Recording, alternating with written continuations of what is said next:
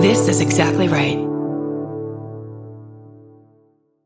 If you're like me, you're always looking for a story to dive into. Whether it's a family drama or a mystery to solve, the key to getting hooked is the details. I need rich visuals and intricate storylines, and June's Journey has that and more. June's Journey is a mobile mystery game that follows June Parker, a daring young woman, on a quest to uncover the truth about her sister's murder. This is your chance to test your detective skills because you'll play the game as June herself. Explore beautifully designed scenes from the 1920s, like lavish estates and gardens, and don't forget to keep an eye out for hidden clues. And if you play well enough, you could make it to the Detective Club. There, you'll chat with other players and compete with or against them. June needs your help, but watch out. You never know which character might be a villain. Shocking family secrets will be revealed, but will you crack the case? Find out as you escape this world and dive into June's world of mystery, murder, and romance. It's all just one tap away. Discover your inner detective when you download June's Journey for free today on iOS and Android. That's June's Journey. Download the game for free on iOS and Android. As long as I could remember in my early childhood, I always knew that my dad had hemophilia. I can specifically remember we had a, a, whole shelf in our refrigerator full of these little white boxes of factor nine, which as a kid, I didn't really know what they were, but I knew like pretty frequently my dad would have to take one of those boxes into his room and he'd close the door and we'd have to leave him alone for an hour. And as I learned as I got a little older, um, he would be transfusing himself with factor nine. He was a wonderful dad, um, but you know, because of a long history of bleeding into his joints, he couldn't interact with us the same way maybe other dads would. He had a lot of joint pain, um, and it was visible in his hands and his feet. And he would try his best, but I think I drove him crazy wanting to be carried constantly, which he could not do and we just always wanted to you know play like little kids do. And he'd have to try his best and then step back from that. I'm sure we probably contributed to him needing to transfuse more than otherwise he would have but that's okay. Um, he never minded. He never complained at all. Um, so when i reached around puberty I, I, maybe i was told earlier but i definitely distinctly remember being told you know, hemophilia is um, genetic and that they found out when I was born that I was a carrier, but they would need to find out if I was a symptomatic carrier. So, um, in my probably between 10 and 12, um, went to the hospital, got some tests done, and found out sure enough, I am a carrier. And not only that, but a symptomatic carrier.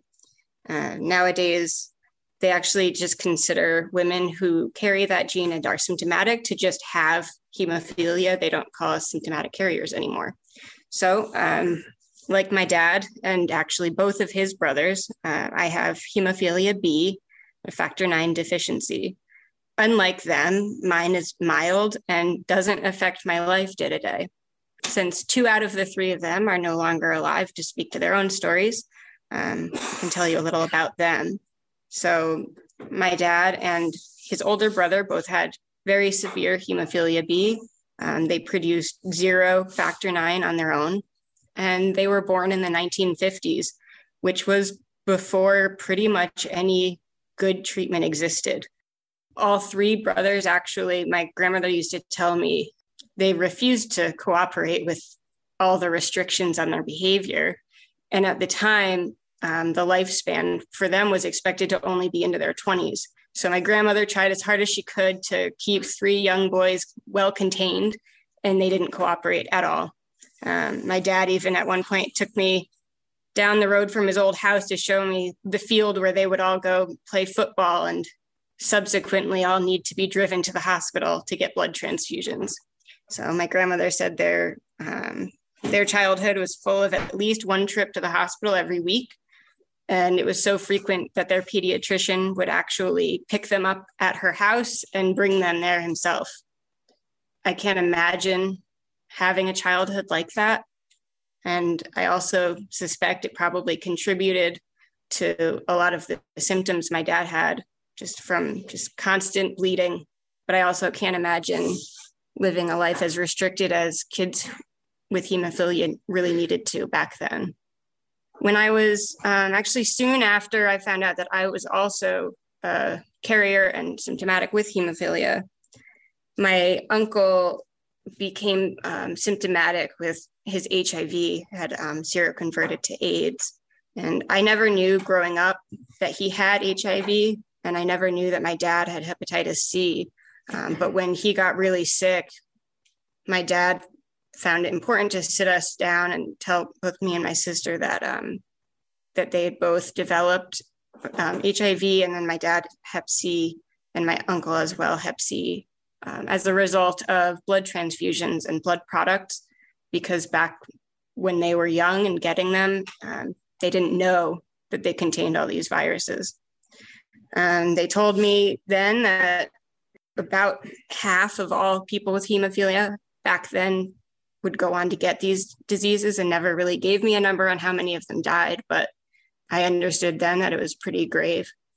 So when I was 14, my uncle passed away from complications from HIV and AIDS that again he contracted as a result of treatment for his hemophilia. When I was in my early 20s, my dad also passed away from complications of hepatitis C, um, again, from requiring blood products for hemophilia. I remember from my dad, it was really um, profound. He actually, up until the point that he got really critical with his Hep C, had said that it was almost like a silver lining of hemophilia to get hepatitis C because a liver transplant actually would have functionally cured his hemophilia. And he felt that life post transplant would have been a better quality than that of living with hemophilia, even with home transfusions and all the other um, treatment options, um, which is really devastating to think about, um, especially knowing how positively he viewed life and how little he complained. So, um, for me personally, like I said, day to day, my quality of life isn't impacted, although I do have other medical issues, and hemophilia always complicates those. So when I go to a doctor and we're talking about treatment options for other things, my bleeding and clotting status is always at the forefront of my doctor's minds.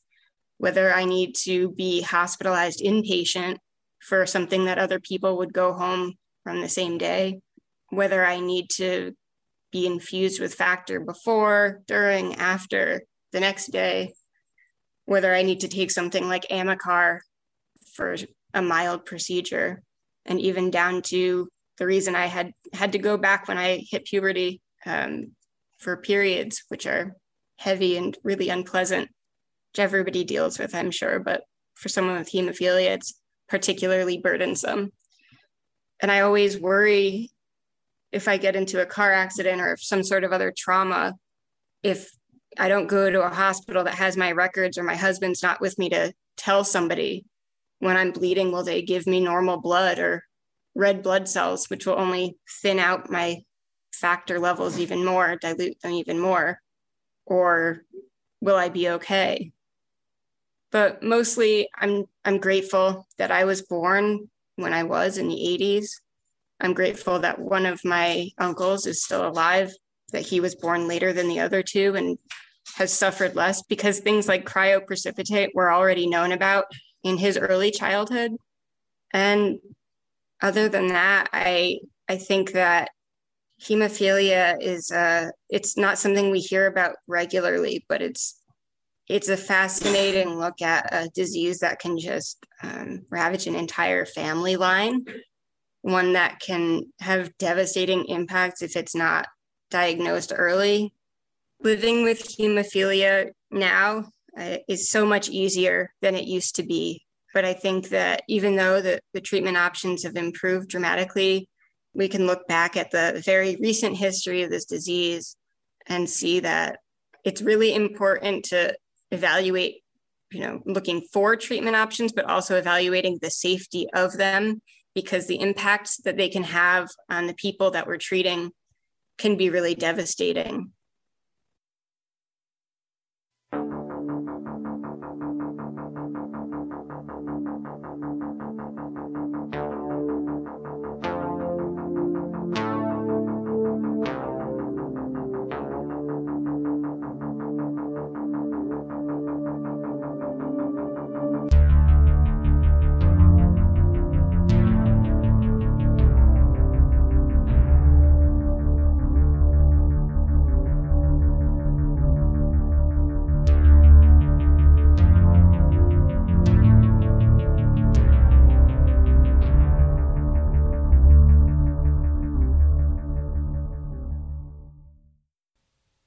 Thank you so much for taking the time to chat with us and for sharing your story.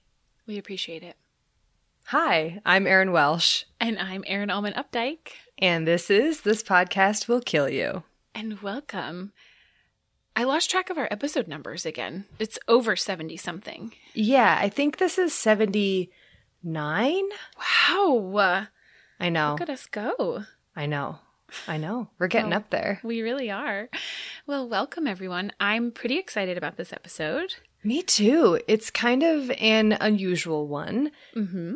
Uh, different in that, for a number of reasons. Number one, it's not an infectious disease. Mm-hmm. And number two, maybe this doesn't make it different, but like the research turned out to be a lot different than I expected. Yeah, for me as well.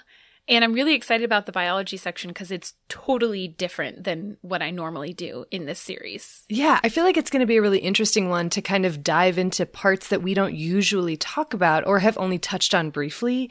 Yeah. And also because the history for this is so massive, I like barely stumbled onto any biology. And so I'm really excited to learn exactly how these different things happen. But Erin, what are we talking about today? Today we're talking about hemophilia. yes, we are, which is also kind of like with our last episode, Bartonella, an umbrella term for a lot of different types of things. It is, it is. But luckily the biology is not nearly as confusing as Bartonella. it's like all very straightforward. It would be surprising if it were as confusing as mm-hmm. Bartonella. I don't know if mm-hmm. there's anything quite as confusing as that. Let's hope. Let's hope not. Yeah. Well, in the interest of how long this episode's going to be, I think it's about time for a quarantini. it is. What are we drinking this week? We're drinking the transfusion.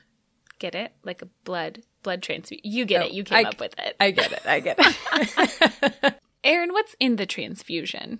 It is whiskey, simple syrup, blood orange juice, lemon juice, lime juice, and grenadine. Nice and red. Very color? red. Very red. And we will post the full recipe for this quarantini as well as the non alcoholic placeborita on our website, thispodcastwillkillyou.com, as well as on all of our social media channels. And speaking of our website, this thispodcastwillkillyou.com, if you haven't checked it out, you should definitely do so. We have so many things there from merch to transcripts to links to our music to our Patreon to every source we've ever used in an episode. We've got Bookshop, we've got a Goodreads list. Oh my gosh, there's so much there. Check it out. Yeah, there's there's a lot. This is a long list. I ran out of breath. well, I think that's uh, good timing because I think we're ready to just dive into the episode. I think so. I'm this is going to be a good one. Let's take a quick break and then get straight to it. If you're like me, you're always looking for a story to dive into. Whether it's a family drama or a mystery to solve, the key to getting hooked is the details. I need rich visuals and intricate storylines, and June's Journey has that and more. June's Journey is a mobile mystery game that follows June Parker, a daring young woman, on a quest to uncover the truth about her sister's murder. This is your chance to test your detective skills because you'll play the game as June herself. Explore beautifully designed scenes from the 1920s, like lavish estates gardens, and don't forget to keep an eye out for hidden clues. And if you play well enough, you could make it to the Detective Club. There, you'll chat with other players and compete with or against them. June needs your help, but watch out. You never know which character might be a villain. Shocking family secrets will be revealed, but will you crack the case? Find out as you escape this world and dive into June's world of mystery, murder, and romance. It's all just one tap away. Discover your inner detective when you download June's Journey for free today on iOS and Android. That's June's Journey. Download the game for free on iOS and Android.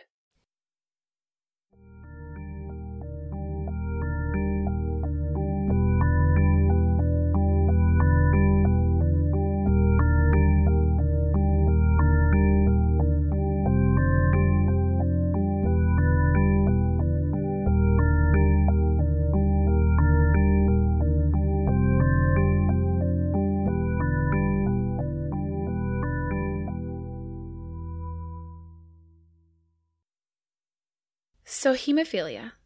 I'm not going to step on your toes, Erin, but obviously, heme is blood, and phil is love. So hemophilia is love to bleed. I Okay. I don't really love that name for it. I don't know why. It's not it's not great, but it's very what is it? Greek? Latin? Latin. Sure. Yeah. Anyways, so hemophilia is a disorder of blood clotting. And once you understand what is missing, what the essential underlying problem is, all of the symptoms that make up the disorder become incredibly clear because they're essentially just problems that will then lead to bleeding, which, spoiler, those are the main symptoms. So, this episode's fun because we're going to go over, in very general terms, some really basic human biology, and that is the clotting cascade. Oh, okay. I was hoping I was going to Yeah. learn about this. That's pretty much going to be the main, that's the whole biology section. Great. okay? Okay. Because once you understand how our blood normally clots, then all of the problems that arise from hemophilia, they're just like an extension of that. It's a direct consequence of interrupting this clotting process. Right. Okay. I will say up front if you are someone who needs or wants to memorize all of the details of this process, like every number of every factor, I'm not going to go into that, but I'll link to a Khan Academy video that's excellent. uh, we're just going to go over it in pretty broad strokes. All right. So, everyone knows that our blood is very important in our bodies. It's how we carry nutrients and oxygen to all of our tissues and it's how our cells offload carbon dioxide and waste products to be carried to our lungs, our liver, etc. And in our human bodies, blood is inside of blood vessels, and that's where it's supposed to remain. If the walls of our blood vessels get broken, we bleed. We all know this, right? If you get a cut on your skin, you break the walls of tiny little blood vessels and you bleed. And because bleeding outside of our vessels is bad, our body has mechanisms to stop this from bleeding, everything from tiny scratches up to larger breaks in the vessels. So, very broadly, when a blood vessel wall gets disrupted, there's kind of three, a series of three steps that happen to fix it. First, you plug the hole, like stick your finger in it, kind of plug, just so that you don't lose any more blood. Mm-hmm. Second, you affix that plug into place with something a little bit more sturdy so it doesn't come unplugged in like Okay. the near term. And then finally, you have to repair that whole area if possible so you don't break it in the same spot. Right. So, the way I like to think of it is if our bodies were like the plumbing under your sink, you're like, oh my God, I just sprung a leak. I don't want to flood my whole house. So, you pull your gum out of your mouth and shove it over the leak. Step one. Mm-hmm. And then you go search your whole house to find the duct tape that you know you had somewhere. And you secure that gum in place with a whole bunch of duct tape just to keep it until you can call the plumber who might take their sweet time getting over there. But that duct tape is strong, so it'll hold it until it can be fixed properly. Easy. Easy, right? That's what we do in our human pipes. When a blood vessel wall is disrupted, the first thing that happens is our platelets, which I feel like we've talked about a bit on this podcast. Platelets are just these little cells, kind of little chunks of cells that are in our bloodstream, and they're super sticky. So they float past that hole in the blood vessel wall and they stick themselves. They turn on their stickiness and they stick themselves to just plug that hole first Okay. thing Mm-hmm. gum in the hole, that's your platelets. But gum that you just threw down in a panic doesn't hold that flow forever. And obviously, in our bodies, we can't just like find duct tape, right? Because if you had a bunch of duct tape just floating around your bodies, you'd be clogging up your pipes because duct tape is really sticky. So, we in our bodies have to actually make the duct tape from scratch. Mm-hmm. And that is where the coagulation cascade comes in. Aha. Okay. Okay. Okay. So, the duct tape in our bodies is a substance called fibrin.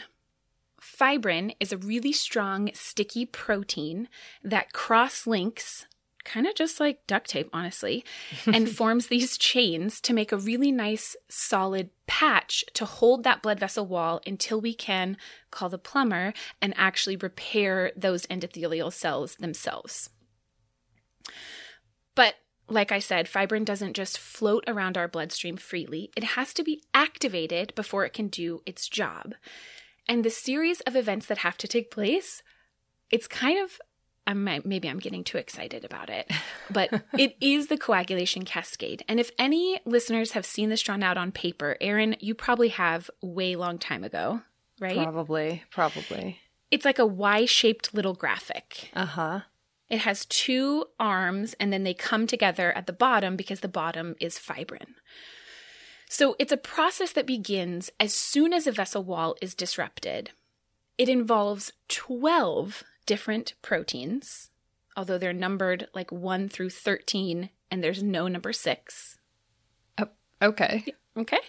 Listen, they thought that six was turned out to be a part of another one. So Oh, they had named one six, and then it was like, oh, just kidding. That's something else. Okay, like Pluto of Exactly. proteins. Poor Pluto. so all these different proteins are called factors, factor 1 through 13 minus 6. And they all essentially help catalyze the activation of each other down a chain. Really, it's down two different arms of a chain that lead to the same place. And that same place is an exponential increase in activated fibrin, aka duct tape. Mm-hmm. I'm not going to go over the specific series of events because it's not really that important for this. But you can imagine that if number one is fibrin, which it is, and number 12 is like the top of the chain, you kind of are moving down to try and make fibrin. So anything that's missing or doesn't work correctly between numbers 2 and 11 means that you're going to interrupt that whole process and not be able to make fibrin. But the interruptions are not equal, right? In that, like, if you stop earlier on, you're going to have an even less finished product than if you stop at like factor 10. Absolutely, yes. Okay. And on top of that, there's two arms of this chain. So hmm. even if you're missing, you know, a bunch of one of those arms, you'll still have a little bit with that other arm. Gotcha. So, yes, however, a disruption anywhere in that chain is going to affect clotting, but all to a different degree. Mm-hmm. So it's a fairly complex series of events, but it makes sense that it's complex because this is a process that you do not want happening uncontrolled, right? It's very important to be able to form these super stable clots, but you don't want this process running amok and making clots when it shouldn't. Because when that happens, and it does, that's called a thrombophilia, meaning you love making clots. Right, right. And so it's deadlier to have more of this stuff running around, probably, which is why there are so many switches that need to be activated. Right. I th- they're pr- I don't have numbers on whether they're equally deadly or not, but they're both bad. They're both bad, yeah. yeah. So yeah, it's this series of events. That's why we call it a cascade. Each step from 12 to 10 to 9 and 8 to 5. It actually goes from 12 to 11 to 9. Long story. Each step has to take place in order to build that final product, like an assembly line. So, hemophilia is a disorder. It's several disorders that interrupt this process because of either inadequate production or production but incorrect or inadequate activity of certain factors in this clotting cascade. Hmm. Okay.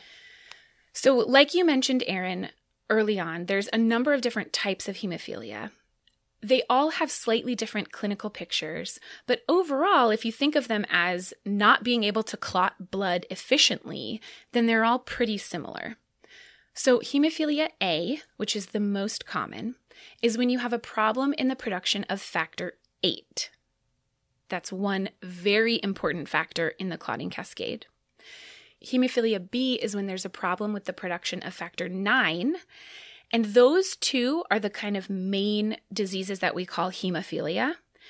And they actually look very similar because factor 9 and factor 8 work together in the clotting cascade. Mm-hmm. So those two diseases are like very, very similar clinically. They look about the same. You have to do like factor analysis how much factor 8 versus how much factor 9 do you have in your blood to know which one you have. Okay, gotcha. But then there are other hemophilias. Hemophilia C is really the only other one that's often called like hemophilia proper. Um, and that's a problem in the production of factor 11. But problems at any point along this cascade lead to varying degrees of what we call coagulopathies, just problems with coagulation. Does that all make sense? Yeah, I'm with you. Pretty big picture, but pretty like logical. It's an assembly line. If you take out pieces, you don't get the final product Mm-hmm. to one degree or another. So, how do you actually get this disease? Great question. Thanks for asking. we'll focus for this part on hemophilia A and talk also a little bit about hemophilia B because these are, of course, the two classic forms of hemophilia. These are the two that people think of the most, and when you Google hemophilia, that's what you get. So these are both genetic disorders, and both hemophilia A and hemophilia B are X linked recessive disorders. I don't think we've covered any of these. Have we, Erin? I don't think so. I don't think so. So this is kind of fun. X linked recessive just means that the genes that encode for these two proteins, factor 8 and factor 9, are found on the X chromosome. About 50% of the population only has one copy of that X chromosome. So they are more susceptible to this disease, more likely to get it because they just have the one copy of the X.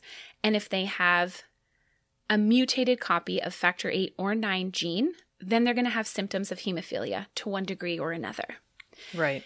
If you have two copies of the X chromosome, then you most likely won't have any symptoms of disease, but you will be what's called a carrier because you have that mutated gene and can then pass it on to offspring.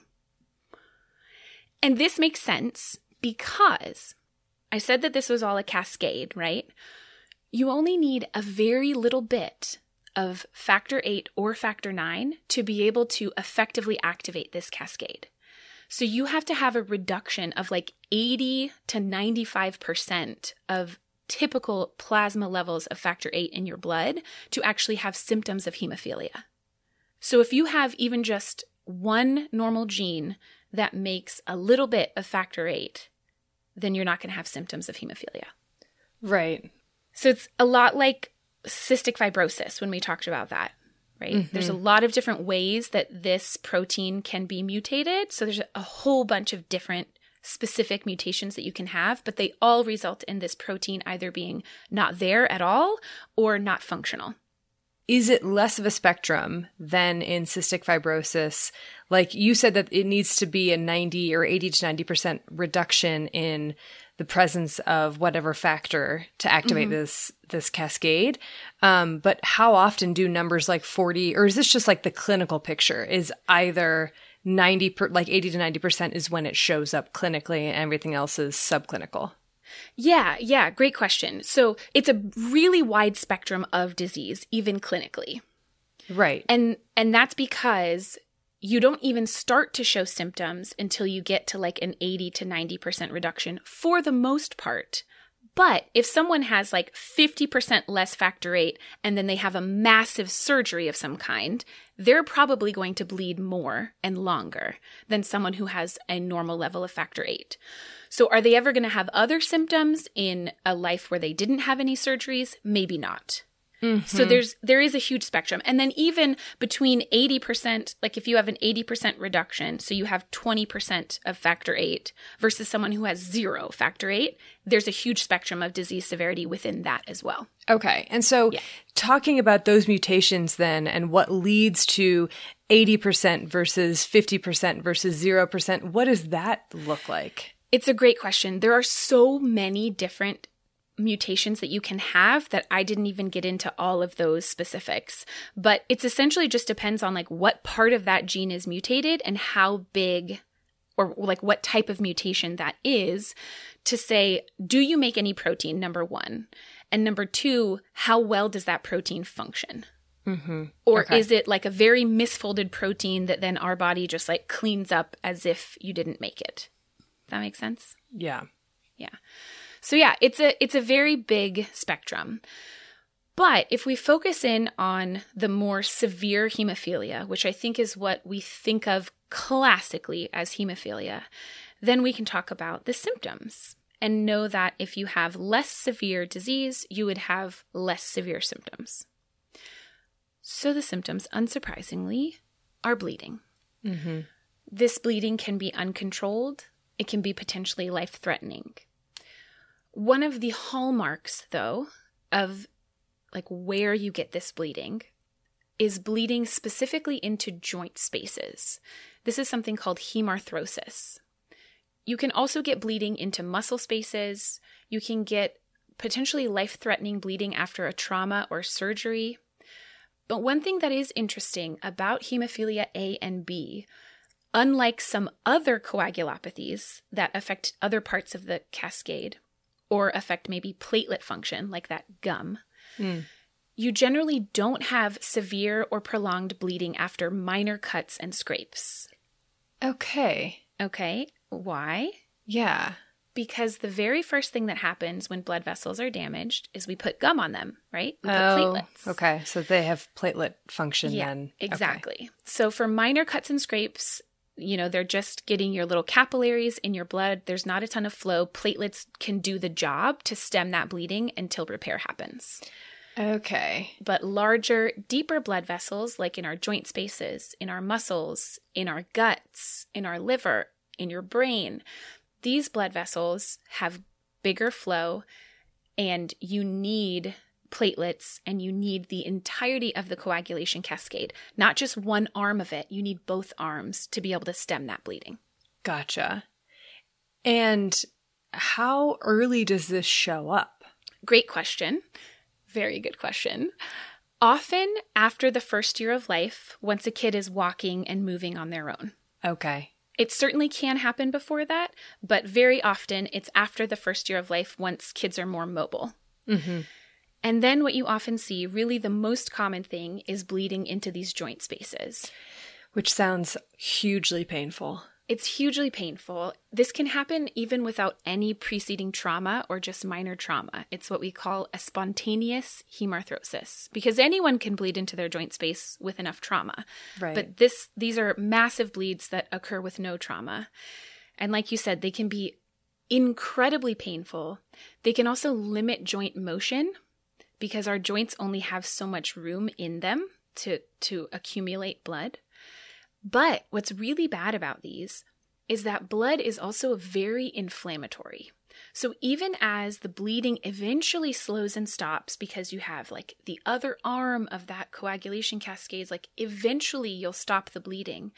But you then trigger intense inflammation in that joint space because of the blood that's accumulated, which can then lead to synovitis, which is inflammation of the connective tissue in the joints.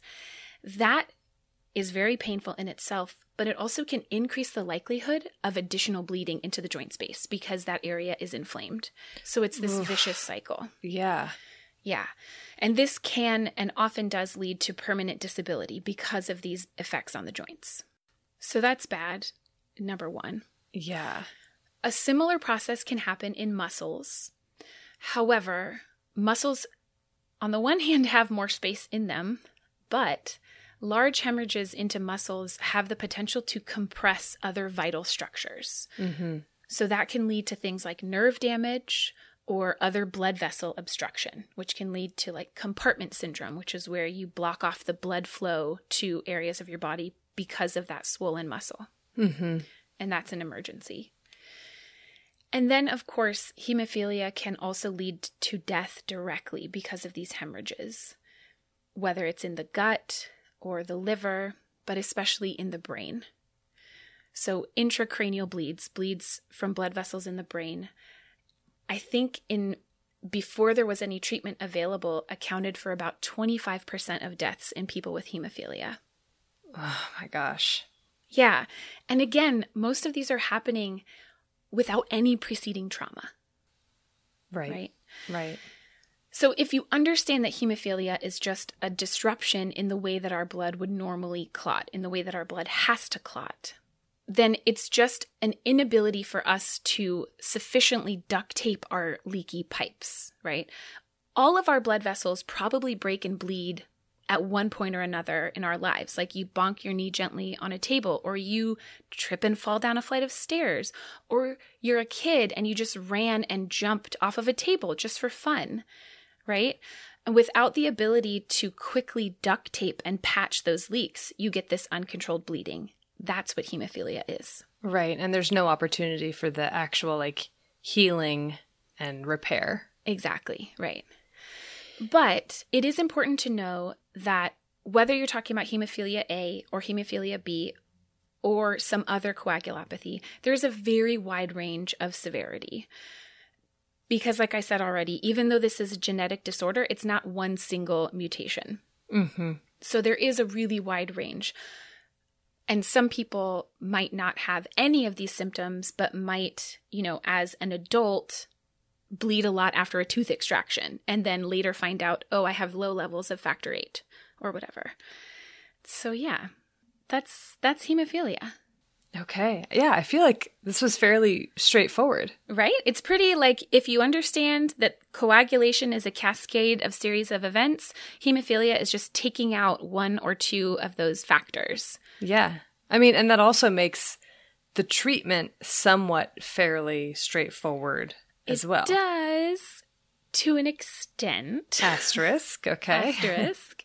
yeah, there is treatment, um, and we'll talk a little bit more about the kind of new ways that we do treatment now uh, in the current event section. But one of the problems, because we can essentially replace these factors, right? We know what these proteins are. We can just replace them in people's bodies. The factors don't last that long, so it requires a lot of IV infusions. Mm-hmm. Also, anytime that you introduce something into the body, like repeatedly, that's especially that's a blood factor, we can then make antibodies against it. And so you can end up with what are called inhibitors against these factors. So then the treatment becomes less effective. Right. Right. But don't worry, there's good news on the horizon. We'll talk more about it later in the episode. But first, Erin. Can we go over? I know the history of this is massive, so I can't wait to hear about it. Okay. I will dive in as soon as we take a short break.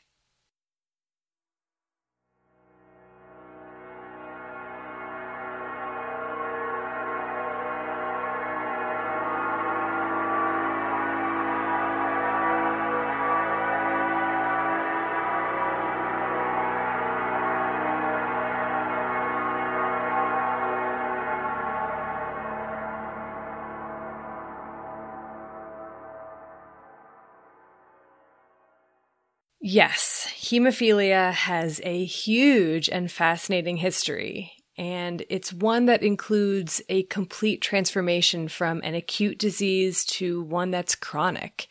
It involves themes of gender and why public perception of disease matters, what it means to be, quote, socially creditable, uh, the quest for state sponsored healthcare, and how pharmaceutical companies can play a nuanced role often as both saviors and villains. Ooh, I'm excited already. Yeah.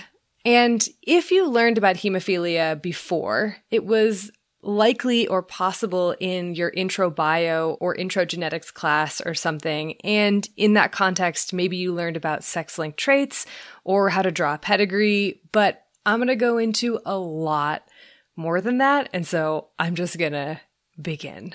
oh, I can't wait. Hemophilia is an ancient, ancient disease, as are a lot of genetic diseases, right?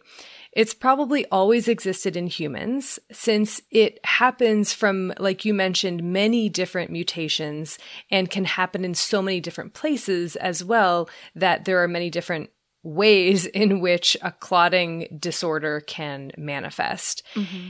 And this is also not unique to humans. It can, of course, affect other animals like dogs, which has actually been helpful in a number of ways since there are then appropriate animal models that you can use to study some of these different forms of hemophilia. But not only has it probably always been around in humans, humans have also noticed it for a very long time. The earliest known references to bleeding disorders come from the Talmud from the 2nd century CE, where it was written that male siblings are exempted from circumcision in cases where other male siblings in that family have died from the ritual. Mm-hmm. Yep. And there are other things like that uh, in terms of like regulations or advisements. And throughout the medieval period, there are additional mentions or descriptions of fatal bleeding disorders. Mm. But the real history of this disease doesn't begin really until the 1800s. And even then, it's, I would describe it as fairly light until the 20th century, huh. which for me, or at least like the late 1800s, um, which for me totally goes against what I had, you know, had of this perception of hemophilia uh, yeah. before doing this episode. I also assumed it would be super ancient. Yeah. I mean, and it, it very much is, but in terms of like the big changes that have happened, most of them are in the 20th century. Hmm. Yeah. So, anyway, going back to the 1800s. In 1803, a physician from Philadelphia named John Conrad Otto published a paper on hemophilia titled, quote, an account of a hemorrhagic disposition existing in certain families, which was not necessarily the first article on what would later become known as hemophilia, which Otto actually called a hemorrhagic idiosyncrasy. But it has been held as the first important description for a number of reasons. One is that it, it noted the familial nature of the disease and the fact that males tended to be affected. Quote, It is a surprising circumstance that the males only are subject to the strange affliction, and that all of them are not liable to it. Although the females are exempt, they are still capable of transmitting it to their male children. I kind of love hemorrhagic disposition. Hemorrhagic idiosyncrasy, hemorrhagic disposition. Yeah. Yeah. yeah. Interesting, interesting title. It is, yeah. And then the second reason that it was this important description is that it kind of got the word out there and sparked interest in this disease in both the rest of the US and across Europe. And finally, it described the disease not just as a curiosity, but as something that was in need of effective treatments to manage bleeds. Consider the state of medicine in the US at this time, right? Early 1800s. Mm-hmm. Treatments or medicines were rarely useful. Most of them were just like a strong, gross cocktail full of right. mysterious ingredients and like beef liver or something. And, and, bleeding was a very common treatment still. That's what I was just going to say. Bloodletting. Bloodletting, yeah. And so you can imagine that this would be a very bad idea for somebody with hemophilia. Mm-hmm. And naturally, the family that this physician Otto described in his account they were all very against being bled mm-hmm. and had actually stopped seeking out cures from doctors, rather almost like instructing the physicians themselves on how they managed the bleeds and what hmm. they had found to be effective. Interesting. Yeah. So after Otto's account was published, physicians who read it began to think, oh, I've seen something like this before, or, huh, this sounds a lot like a patient that I currently have. And so from this point on, there was sort of this slow momentum of gathering more data on disease signs and symptoms, how bleeds occurred, diagnosis, any possible treatments, uh, which there weren't any, right? Mm-hmm. And while the disease remained, you know, hot for a while in the US, where it mostly picked up traction was in Germany, where the disease had become fairly well known during the early decades of the 1800s and Germany was also where formal medical training and this high prevalence of hospitals is allowed for more data collection and also central places with a high volume of people going through. So you just have more frequency of people with hemophilia. Right, just because there's more humans there. Exactly. Yeah. So, around the mid 1800s, hemophilia had earned a clinical definition, essentially that it was quote, inherited tendency in males to bleed, and also a name, which you described earlier. And despite the progress, though, made by the mid to late 1800s on the prevalence of hemophilia or in clinical descriptions of the disease, there was really no meaningful improvement on treatment or management during this time. There was a physician in Germany, Ludwig Grandidier, I don't know how you say it, uh, who helped to spread a uniform understanding of this disease throughout Europe. And he also compiled stats on hemophilia and life expectancies, which were extremely grim. Mm. So, just to put a number to it, more than 50% of the people with hemophilia that he documented ended up dying before they were eight years old. Oh my God. And of those that did survive past eight, only 12% made it past their 21st birthday. Oh my gracious. So it's really, really bad.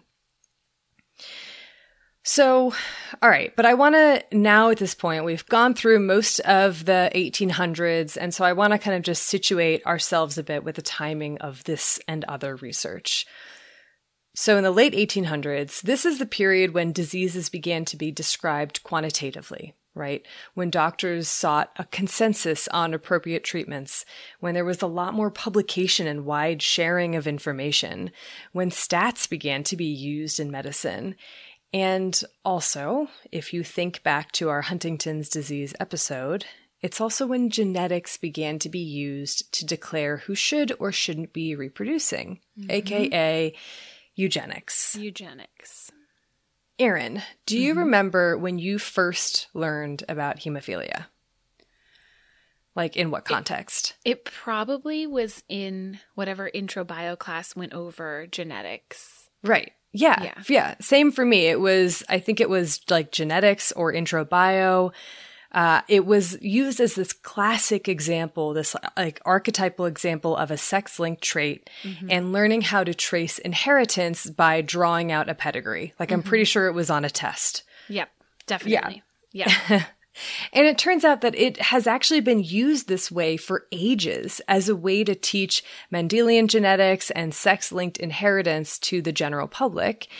And it was especially used around the late 1800s and early 1900s also as a way to illustrate how bad genes could be passed through generations, often with the explicit suggestion that, quote, bleeders should be prohibited from reproducing. Oh my yeah. Hmm. Often, though, eugenicists argued that men with hemophilia should be allowed to marry because their sons would not be affected, but that the daughters should then be prohibiting from reproducing, which is infuriating, of course. Uh... And this suggestion taps into a couple of the themes of this disease. One is this historically gendered perception. For the longest time, it was thought that only males could have hemophilia, mm-hmm. and being male was a requirement for a diagnosis. Uh, women who presented with a bleeding disorder were often diagnosed with like parahemophilia or something to that effect. Not mm-hmm. real hemophilia, but something that looks a lot like it. And a lot of the language that was used to describe women with a hemophilia allele was pretty accusatory even once eugenics died down. And the boys with the disease were often portrayed as not having or being able to have masculine, traditionally masculine traits. I'm using masculine in quotes. You know, being able to run around and play rough and climb trees and shoot guns or whatever it is that was, you know, masculine. And this gendered perception of hemophilia, where hemophilia in a way was like making you less masculine. Mm-hmm. And then the ideal, the quest for normality meant being able to, you know, r- ride on a bike and, right. I don't know, do wheelies. A, I, yeah. Do be a man. That's the only thing I can think you, of about bike riding. You That's have cool. to do wheelies to be a man, and you have to be a man. That's what we've learned. Yep. if you take one thing away from this episode, it is that uh, girls definitely can't pop a wheelie. Definitely not. Certainly not. And I never climbed a tree in my life. Absolutely never. not. No. But but yeah, this was this was sort of this predominant overshadow perception throughout a lot of the 20th century. Right. At least until our understanding of the disease became more nuanced and the concept of, you know, quote normality as the ideal to aspire towards, that kind of fell out of favor. Mm-hmm. But the eugenical treatment of hemophilia, as well as this accusatorial language towards mothers of hemophiliac sons, it led to a substantial amount of stigma surrounding hemophilia. Yeah. And while many eugenicists or geneticists in Europe and North America felt free to add to this stigma as much as they wanted by making recommendations on who should or shouldn't be allowed to reproduce, many physicians in England had to be a bit more restrained. Oh, I think and I know why. Yeah, you know why. Because the pedigree, right? That's because of Queen Victoria, who unknowingly passed along the hemophilia allele. She was actually in denial about it mm. uh, to three of her children uh, her son, Prince Leopold, and two daughters, Alice and Beatrice. In this story, this um, passing of the hemophilia allele to several of her children and then several of her grandchildren led to hemophilia getting the nickname, of course, the royal disease. Mm-hmm. So rather than taking this eugenics stance, the prevalence of the disease in the royal family and the descendants led British physicians to instead focus more on treatment and management. And it also, in a way, just like overall increased this interest in the disease. It's so interesting, Erin. And speaking of interesting things about this disease, mm-hmm. the presence of hemophilia in descendants of Queen Victoria led to one of the most frequently mentioned anecdotes about the disease, and that is of Rasputin and the last Russian imperial family. I could spend the whole episode talking about just this because it is such a fascinating chapter of history. But I'm just going to go over the story briefly. And if you want more info, I highly, highly recommend the book Nicholas and Alexandra by Robert Massie, who, by the way, was partially inspired to write it because his son, just like the last heir of the Russian throne, Alexei Romanov, had hemophilia. Mm. Okay, so Nicholas II and Alexandra were the last emperor empress of Russia. Alexandra was the granddaughter of Queen Victoria, and she had oh. inherited a copy of the hemophilia allele, which she passed down to her son Alexei, who oh. was the baby of five children and the only boy. And so mm. he was the heir apparent to the Russian throne. And Nicholas and Alexandra became aware of their son's disease pretty early in his life, which, as you mentioned, is often the case. Mm-hmm. And they went through great efforts to protect their son from any injury that could prove deadly and also to conceal his disease to the public. And he experienced some pretty horrific bleeds. Uh, she has, as she has in a lot of her letters, Alexandra, mm-hmm. they still exist. And it's just like heartbreaking mm-hmm. the amount of pain I can't imagine. Yeah. And around this time, the, in the early 1900s, treatments for the disease were still non existent. And doctors had actually started to use aspirin often, which only made the bleeds worse. Mm-hmm. And Alexandra, who of course cared deeply about her son's safety, and also as the Empress, knew that part of her value was wrapped up in producing an heir to the throne and getting him to adulthood, mm-hmm. she did everything in her power to keep Alexei alive, mm-hmm. including reaching out to a faith healer by the name of Grigory Rasputin. Rasputin. Rasputin, who had promised to keep Alexei safe. Alexandra and Nicholas, they were desperate for their son's well being, and that made them utterly loyal to Rasputin, afraid of upsetting him and losing his healing powers, which were, I mean, yeah. And Rasputin completely took advantage of this. He demanded that they appoint ministers of his choosing, kick out the ones that weren't his, that weren't a fan of his. Uh, he wanted to be informed of any army movements during World War One, and basically he just wanted to have complete freedom to do whatever he wanted and not lose any power. Hmm. And their reliance on Rasputin, their utter loyalty, blind loyalty to him, led to ultimately a lot of discontent among the Russian people. And it led to the February Revolution of 1917, when the monarchy was abolished and the royal family, after a period of exile, was executed, hmm. including Alexei and Anastasia, despite what the animated movie might have led you, Led to, you believe. to believe. yeah. That's my only like reference point for that whole story. By the way, is I feel movie. like the movie fairly accurately portrayed Rasputin as a real creep Mm-hmm. um, because he really was. And pictures of him are utterly terrifying. yeah, Uh, and the whole story, I think, is just like even more deeply fascinating and heartbreaking too, because this like poor little boy had the weight of the world on his shoulders and and whatever. And there's also a lot of really interesting discussions on what would have happened if Alexei hadn't had hemophilia mm. and how history might have played out differently. And I mm. find all that super interesting. And again, read the book Nicholas and Alexandra for more on that. It's great. But as much as I would love to discuss hypothetical alternative histories, mm-hmm. I'm instead going to move back to solid ground to see how things changed for people with hemophilia in the 20th century. Eventually, early on, the eugenicists were silenced, in part because eugenics was starting to fall out of favor, and also because they realized that their plans for large scale sterilization weren't practical for hemophilia. Uh, they still performed plenty of sterilizations otherwise right, because the rate of new mutations was so high. right. And so attention then turned more towards understanding the disease and the hopes that it would shed some light on possible treatments.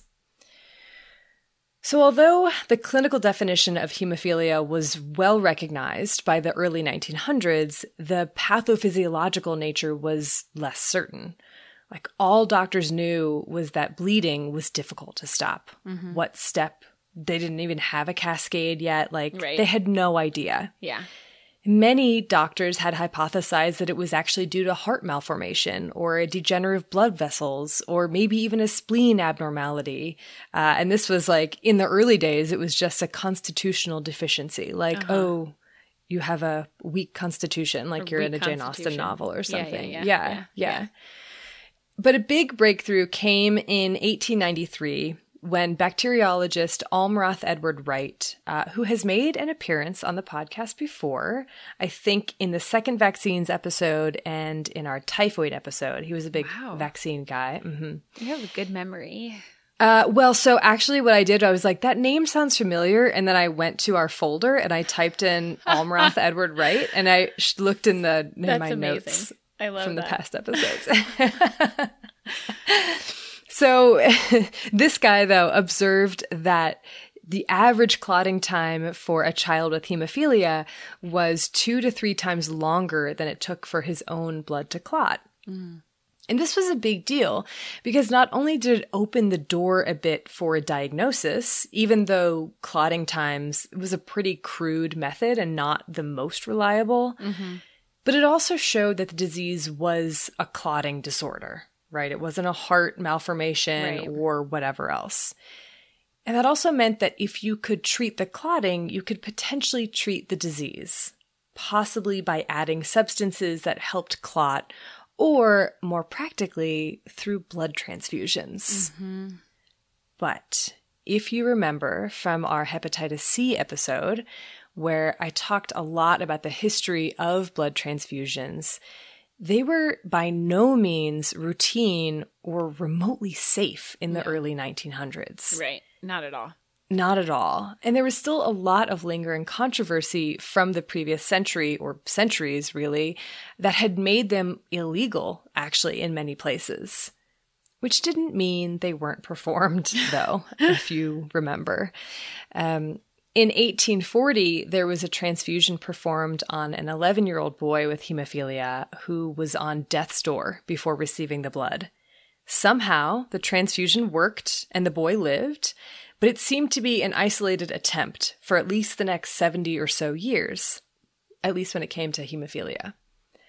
Starting in the early 1900s, hematology really began to grow as a field, and this then led to a resurgence in transfusion experiments. One of these was performed by surgeon Beth Vincent on a patient who had hemophilia. And this was in 1916, I believe. Prior to the transfusion, the donor's clotting time was seven minutes and the recipient's 150 minutes. Wow. Yeah. Post transfusion, that dropped down to eight minutes.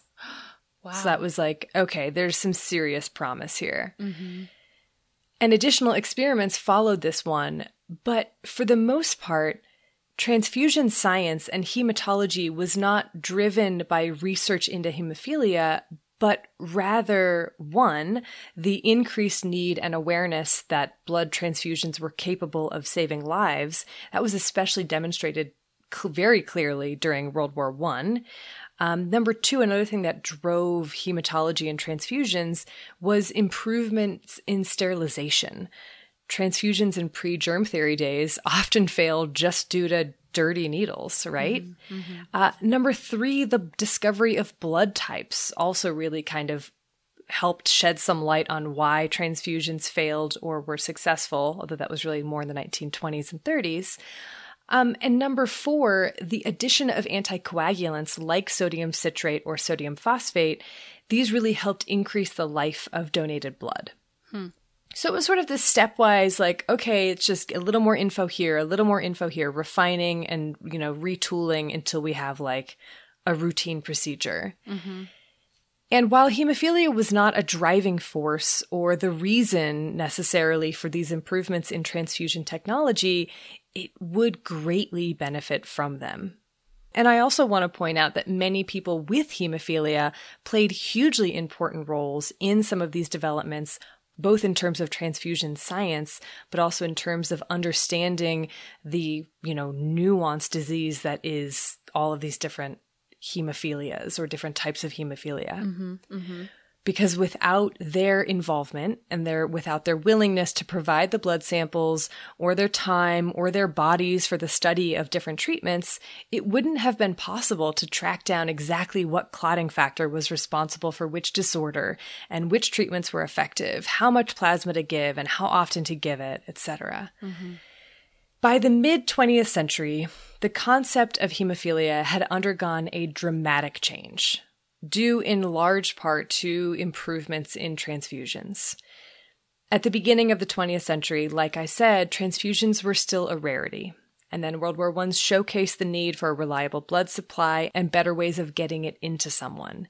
The years that followed that war improved upon that, and then transfusions really came into their own and became routine during World War II, which is also when blood banks were established and the concept of blood donation became widespread. Alongside all of these wider developments for the fields of hematology and transfusion science came this huge revolution in hemophilia. At the start of the century, it was viewed as an acute disease. And in practice, it was. I mean, you heard the numbers that I cited from that German physician, right? Mm-hmm. It was hugely deadly. There were no effective treatments, and this life expectancy was dismal. Mm-hmm. But by the 1950s, the availability of transfusions and growth in knowledge about the disease had turned hemophilia into a manageable chronic disease, a disease that you live with for years and years and years. Mm-hmm. The development of assays in the 1950s for identification of clotting factors led to this much more nuanced understanding of bleeding disorders overall. And this also drew into question the historical assumption that there had to be a family history of bleeding or that the person had to be male, had to have just one X chromosome. Yeah, th- that's important because I didn't even mention that, but like one third of all hemophilia is a new mutation. Wow, it's one third. It's one third. Yeah. So just because there's no family history doesn't mean much. that's like that's much higher than I realized. Wow. Mm-hmm. Yeah. So yeah, hemophilia was turning out to be and has turned out to be not quite the straightforward disease that it had always been thought to be, right? Mm-hmm. But just as the disease had begun its transformation from acute to chronic, the blood supply began to dwindle after donations slowed once World War II ended, and there was no longer that patriotic push to donate for the soldiers on the front line, right? Yeah. And so what happened was that people with hemophilia came together to form advocacy groups and organizations such as the National Hemophilia Foundation, NHF, to raise awareness about the disease and need for blood donations. To put the need for blood in perspective, I'm going to cite one very widely reported case, and it's definitely an outlier, but I do think it is sort of um, eye opening. So there's a 31 year old person with hemophilia who received a record 232 pints of whole blood and 168 pints of plasma while bleeding continuously for 422 hours. Oh my. Yeah. It's a lot of blood. That's a, it's an unbelievable amount. Mm-hmm. Like I don't even know how many times of hu- a human volume of blood you've replaced that a lot. Mm. Yeah. Yeah. And the sad part is that unfortunately this person did not make it. Mm-hmm. But this the the high publicization of this case highlighted the enormous need that a lot of people with hemophilia faced. Yeah. And there were many other publicized stories of people with hemophilia around the time that had this overarching message of, you know, people with hemophilia can live a quote normal life if they have access to blood and or plasma.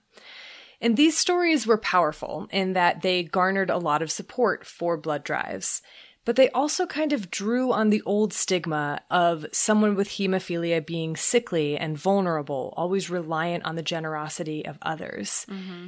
And it's kind of like this paradox where this increased visibility and having to showcase the challenges of living with hemophilia was the only way to ensure a quote normal life and mm-hmm. not having to live with the challenges of hemophilia. Yeah. Yeah. And it's it's just an interesting sort of position to be in, I think.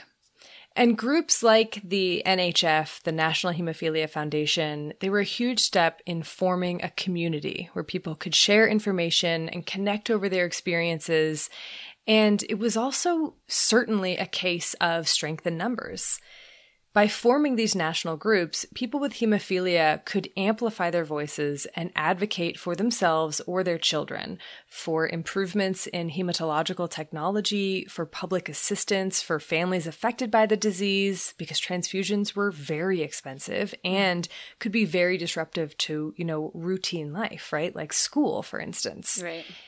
And many of these efforts paid off. The 1960s saw the continued transformation of hemophilia into a manageable disease. And that was especially helped along by technological advancements like plasmapheresis, which allowed people to donate plasma more frequently, and cryoprecipitate, which allowed for the concentration of particular clotting factors and was much more potent than fresh plasma in stopping bleeds. Mm-hmm. And while cryo had some pretty big advantages over plasma, like increased autonomy with home administration and quicker access, it still had some drawbacks. Many physicians didn't allow their patients to administer it at home, and if you were experiencing a bleed, you still had to wait to have it thaw and endure that horrific pain as you waited. Mm-hmm. And there were still issues with shortages. The real dream was in clotting factor concentrates a dream that would be realized in the late 1960s when Factor VIII concentrate first became commercially available, sourced from for profit plasma centers, which had less of a supply issue than those that were strictly volunteer. The development of factor VIII and other clotting factors had vastly improved the quality of life and the health status of many people with hemophilia, and the leading voices in these hemophilia advocacy groups were increasingly those of the people with hemophilia themselves rather than their parents as mm-hmm. they were living to be older and older. Mm-hmm.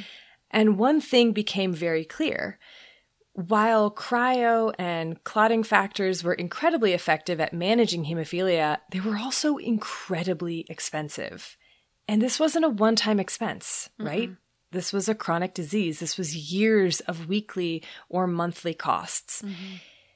And the conversation then turned towards medical care as a right rather than a commodity, as clotting factor as a right rather than a commodity. And hemophilia advocacy groups in the US, and this most of this history I forgot to say is focused on the US because that's where the book that I read uh, and got a lot of this is largely from. Um, and the history is already enormous as it is. but I do want to note that many other countries in Europe, the clotting factors were paid for by the state mm-hmm. already. No yeah. question, right? Like they didn't have to form an organization to fight for it. It was already right, right. Oh yeah. yeah. And so, but these advocacy groups, that wasn't mm-hmm. the case in the US. So these advocacy groups there began to demand comprehensive care programs for people with hemophilia, like not just paying for the clotting factors, but also helping to pay for all of the, the struggles around this as well, right? Like helping with schooling, helping with transportation, right. etc. During this time, Nixon was president of the US, and his policy was superficially to have more health coverage, um, when in reality, it absolutely wasn't. It was cut down in so many areas that created this like massive competition, both among different government agencies and also across different disease support groups to determine which disease was worthy of support, right? like each group had to advocate for themselves. Like, no, right. I'm worthy. No, I'm more worthy. Right. And in this case, the hemophilia advocacy groups did have a bit of a leg up. Uh, first of all, they had been working in the public eye for almost two decades by that point, raising awareness about the disease and then pushing for these blood donations. And secondly, with the development of clotting factors and other plasma treatments, they had established themselves as consumers, right? Because they still weren't having these things subsidized. And that status as consumers gave them more say, especially with Nixon. Ugh. Gross, I know. Yeah. And thirdly was public perception. People with hemophilia were often portrayed as, quote, socially creditable. Mm-hmm. As in, you know, with access to treatment, they could be productive members of society and live, quote, normal lives. And so they deserved more funding than those viewed as hopeless causes, right? Mm-hmm. Right. Yeah, I feel like we talked about this in a few other episodes. I was just yeah, I was yeah. just going to say we've we've talked about how public perception mm-hmm. of diseases and especially how the demographic of the people who are most affected by diseases, how those things play a big role in the amount and type of funding mm-hmm. uh, that a disease gets. And the author of this book that I read argues that this, you know, socially creditable status was a big factor in getting a comprehensive care bill successfully passed in 1975 that subsidized programs for people with hemophilia in the US. Mm-hmm. So so by the mid to late 1970s, things were looking up, right? Many doctors were now advocating for at home transfusions or concentrate injections, which had greatly increased the autonomy of people with hemophilia.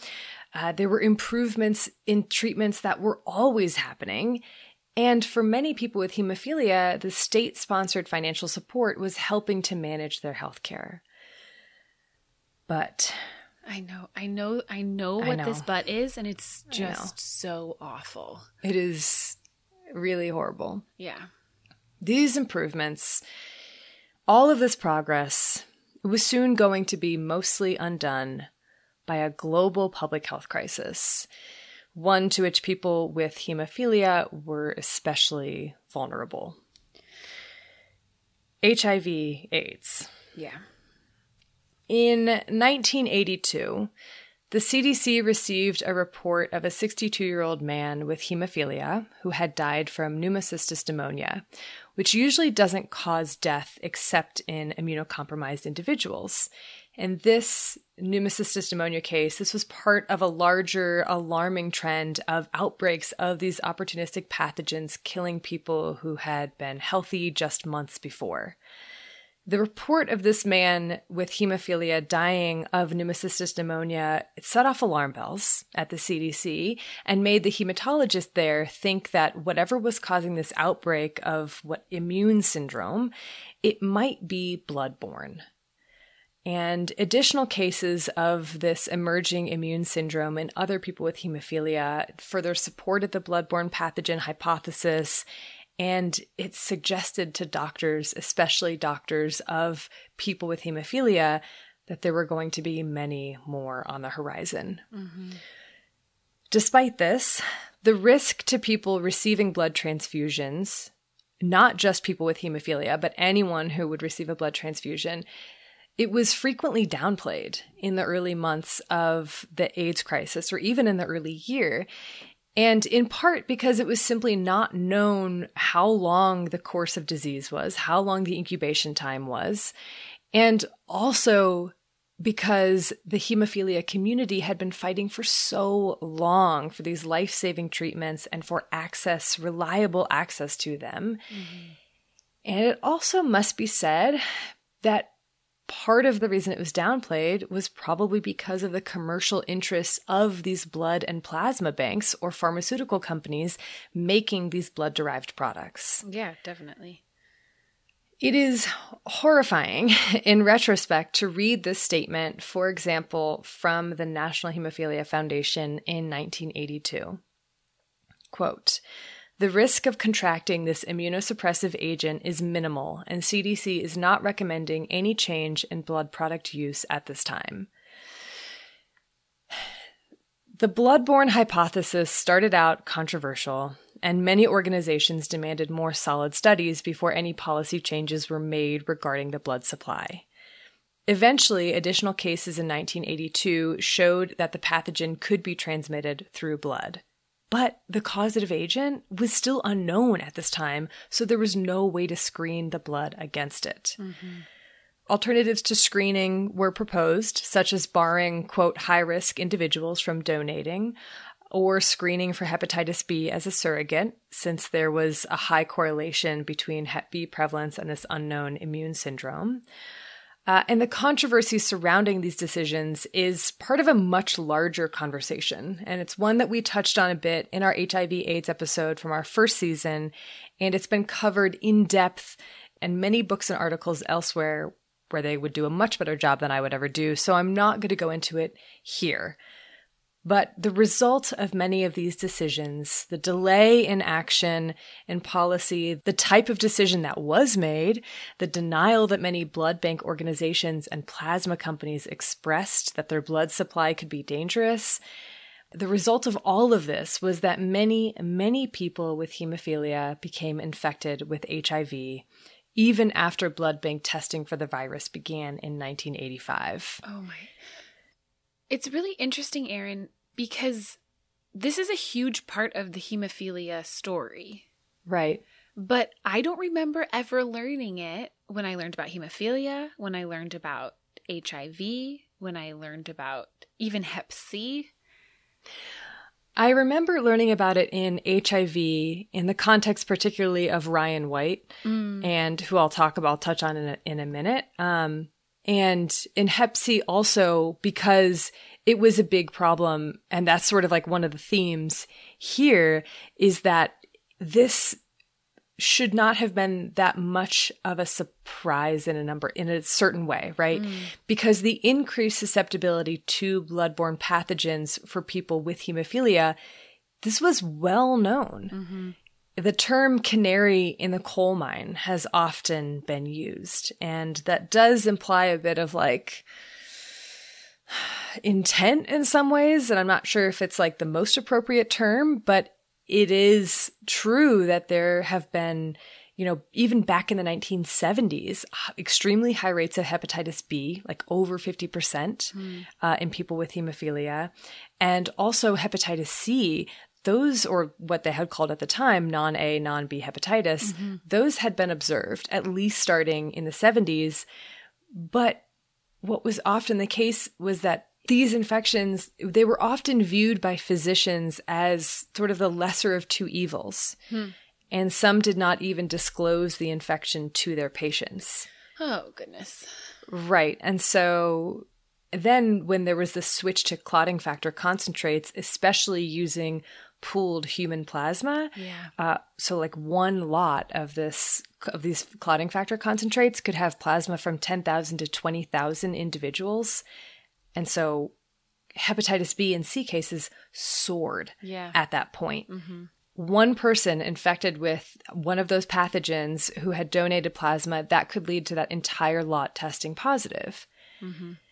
So, in the context of this pooled uh, clotting factor concentrates and sort of the unwillingness of some doctors to sound the alarm or the inaction, whatever, it might not be surprising, but it is still horrifying to learn that by 1994, more than 25% of people with hemophilia in the US had died of causes related to AIDS, and an overwhelming majority of people with hemophilia had contracted the virus.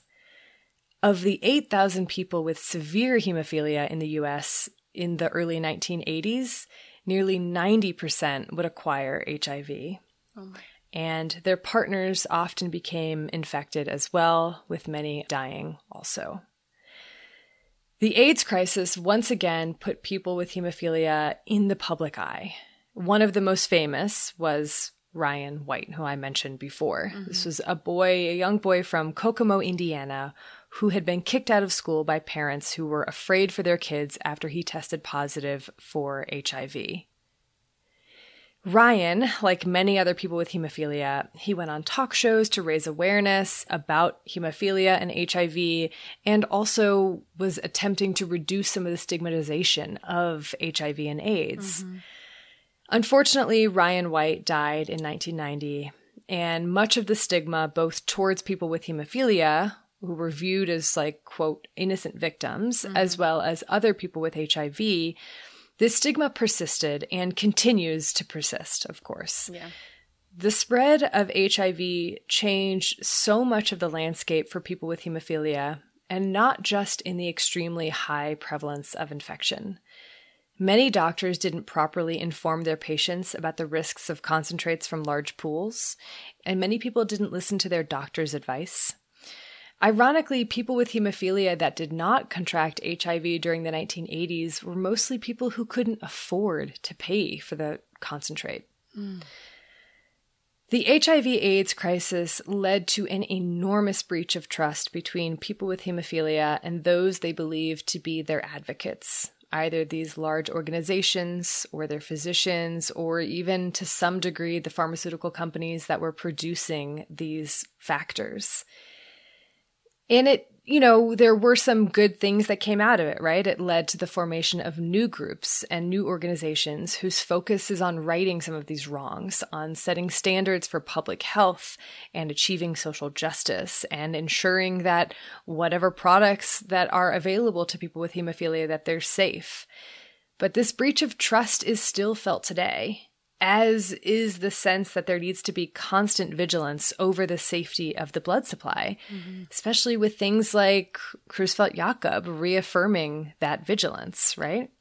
So, Erin, this is a bit of a grim ending, but I'm wondering if you could tell me where we stand with hemophilia today and if there is any good news on the horizon. There is, I can tell you that at least. So let's take a quick break and then get into it.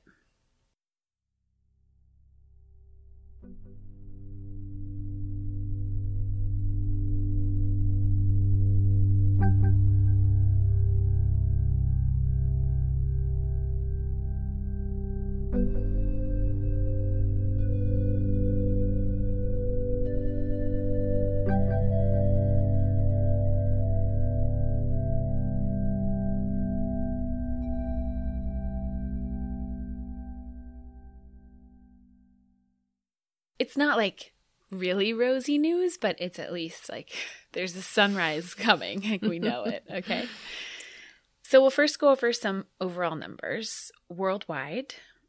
The estimates is interesting. The estimates from the early 2000s are often thrown around, And that estimate is that around 400,000 people were, are living with hemophilia worldwide. That estimate was based on numbers mostly from the US. It didn't distinguish between severe and more moderate or mild phenotypes of disease. Okay. It was, you know, just based on one country worth of data and then extrapolated to the whole world. And a caveat with all of this numbers data is that this is only looking at males with hemophilia. That's okay. Like all, all types of hemophilia? On. Yeah, and the 2000 numbers didn't distinguish all types. This is for A and B. But it didn't distinguish between moderate or severe, etc. So you can imagine that data, it's not only old, but it also was like never that great to begin with. So luckily we have some newer data. And this newer data, it's based on several different countries' data. It also takes into account things like the variability in prevalence across different countries. It calculates the impact of things like the severity and the discrepancy between the prevalence of hemophilia at birth and then the overall prevalence in a country to try and get a better measure of the overall impact of this disease. Mm-hmm. So, this more recent data suggests that for all of hemophilia A, that's missing factor 8, the prevalence is about 17 per 100,000 males worldwide. For hemophilia B, it's 3.8 per 100,000 males worldwide. And of course, it's not exclusively males that can be affected, but this is just the data that we have. For severe phenotypes, so that's for everyone, but for severe phenotypes, it's 6 per 100,000 for hemophilia A and 1.1 per 100,000 for hemophilia B. Okay. But what's really important is, is that those are the numbers of the overall prevalence.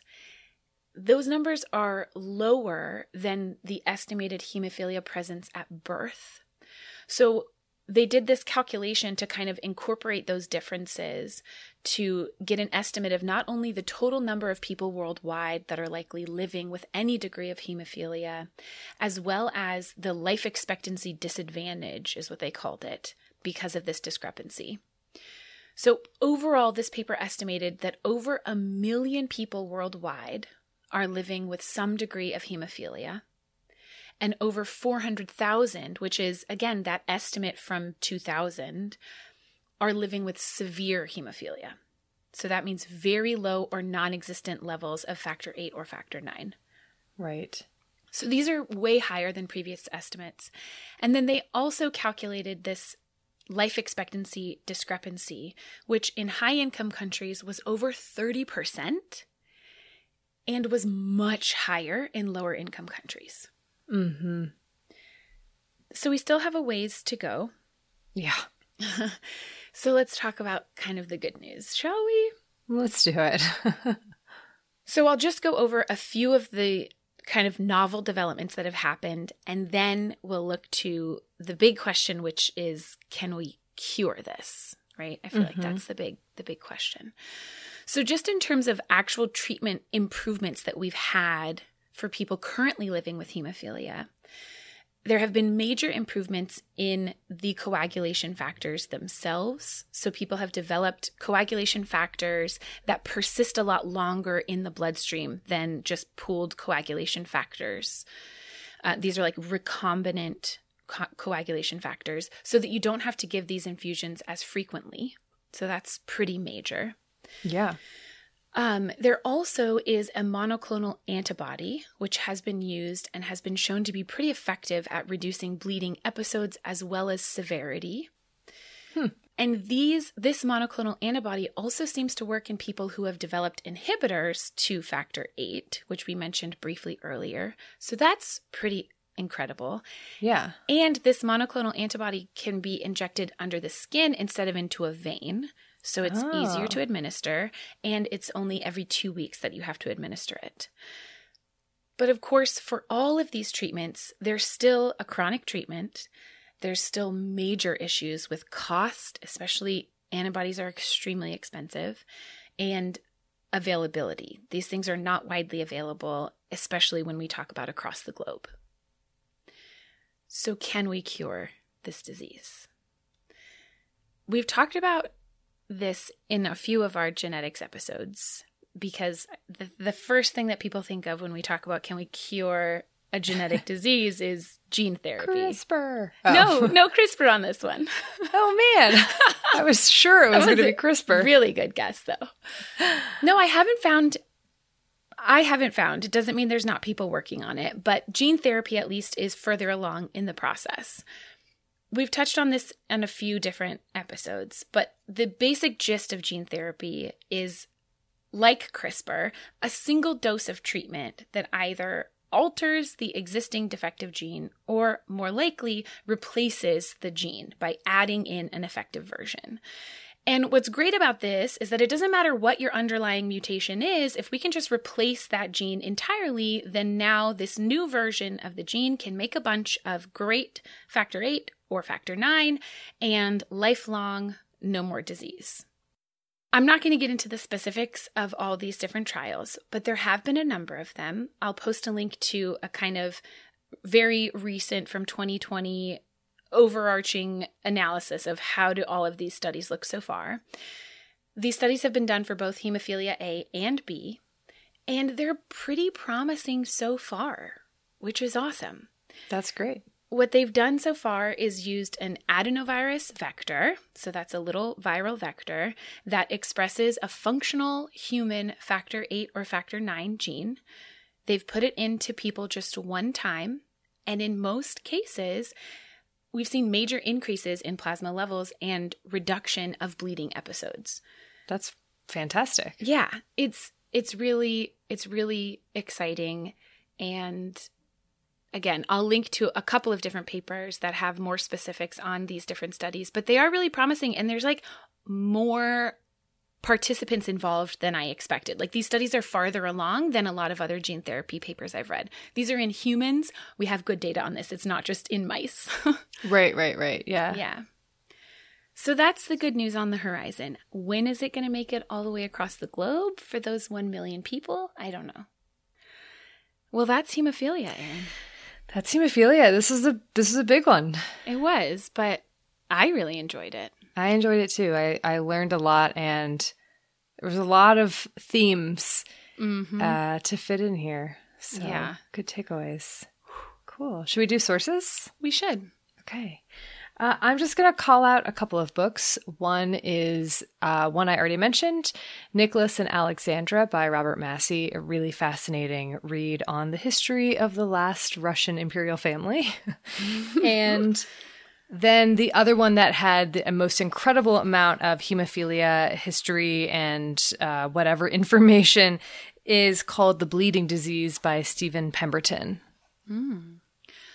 I have actually not a ton of sources for this one. I had some just really nice comprehensive ones. So there's a 1994 paper in New England Journal of Medicine by Hoyer just called Hemophilia A. That's a nice review, mostly of hemophilia A, but they touch on uh, the other hemophilias as well. Also, the paper that looked at the global prevalence of hemophilia was by Iorio et al. from 2019 in the Annals of Internal Medicine. And then the one about therapies is by Minucci et al. 2020 in Haematologica. There's a few others. We'll post the sources for this episode and all of our episodes on our website, thispodcastwillkillyou.com. That is correct. Thank you so much again to the provider of our firsthand account for taking the time to chat with us and share your story. Yeah, thank you. Thank you also to Bloodmobile for providing the music for this episode and all of our episodes. And thank you to the Exactly Right Network, of whom we are a very proud member. And thank you to you, listeners. We love you. I hope you guys liked this episode. We do love you. a special shout out to our patrons. Thank you, thank you. We love you. ah, okay. Well, I guess um, until next time, wash your hands. You filthy animals.